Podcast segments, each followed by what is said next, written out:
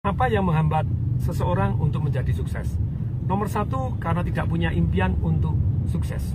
Kemudian yang kedua, dia merasa tidak layak untuk sukses. Yang ketiga, dia tidak punya alasan sangat kuat untuk menjadi sukses.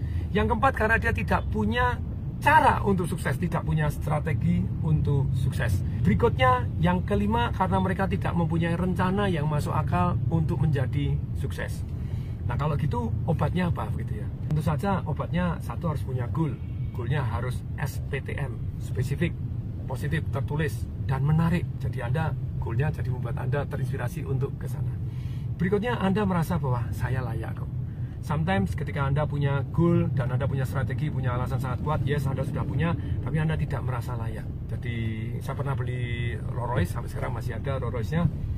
Itu dulu hampir aja batal karena merasa apa ya sudah layak atau saya punya Rolls Royce padahal saya sudah tahu caranya pasif income saya sudah cukup. Tapi karena saya merasa belum layak tahunya apa? Ketika sudah ngasih DP ternyata mobilnya tidak dikirim-dikirim biasanya 4 bulan 5 bulan itu jadi. Sudah 7 bulan tidak jadi.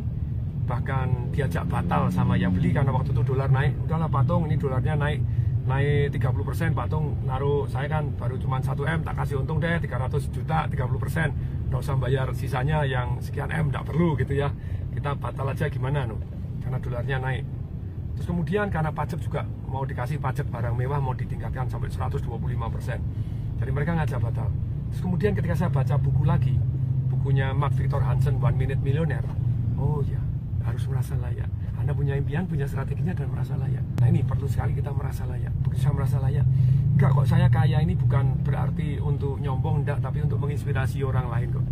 Karena untuk ngajar ternyata tidak ada buktinya, orang tidak percaya. Ya sudah, ini untuk menginspirasikan orang. Saya bisa, Anda juga bisa kok punya pasti tinggal. Jadi merasa layak dulu. Anda punya goal, SPDM, Anda merasa layak. Terus kemudian tentu saja Anda punya strateginya. Strategi yang terbagus itu bukan cari how-nya dulu, cari who. Siapa? Who. Kalau Anda cari who, how-nya lebih keluar lagi. Alasan sangat kuat penting.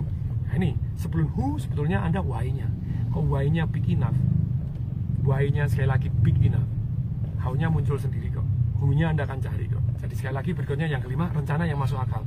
Bagaimana rencana makan gajah? Potong-potong? No. Cari dulu gajahnya di mana sebelum dipotong-potong kan gitu ya. Jadi rencananya harus masuk akal. Terus izinnya bagaimana? Teman saya Robert Saki, guru saya juga itu hobinya berburu. Dia ternyata dapat kuota, bisa bayar kuota untuk berburu gajah di Afrika. Nah, dia berburu gajah. Nah, kemudian kalau Anda mau makan ya tentu saja Anda potong kecil-kecil terus siapkan tempat untuk menyimpan maksudnya apa ini? Jadi jurus cangking atau jurus potong-potong rencana itu membuat kita kemungkinan suksesnya jauh lebih besar. Yaitu dengan cara bagaimana? Impian kita dipotong-potong menjadi langkah-langkah yang kecil-kecil yang masuk akal. Seperti yang namanya daging gajah tadi, kita harus punya kulkas untuk nyimpen. Nah, kita juga harus punya tempat untuk nempel di mana impian kita seperti apa, langkahnya detailnya apa, satu dua tiga setiap harinya apa. Anda kemudian persisten dan fleksibel, persisten untuk goal Anda gitu ya fleksibel untuk caranya kemungkinan Anda sukses jauh lebih besar. Semoga bermanfaat. Saya Tung Desember ingin mengucapkan salam dahsyat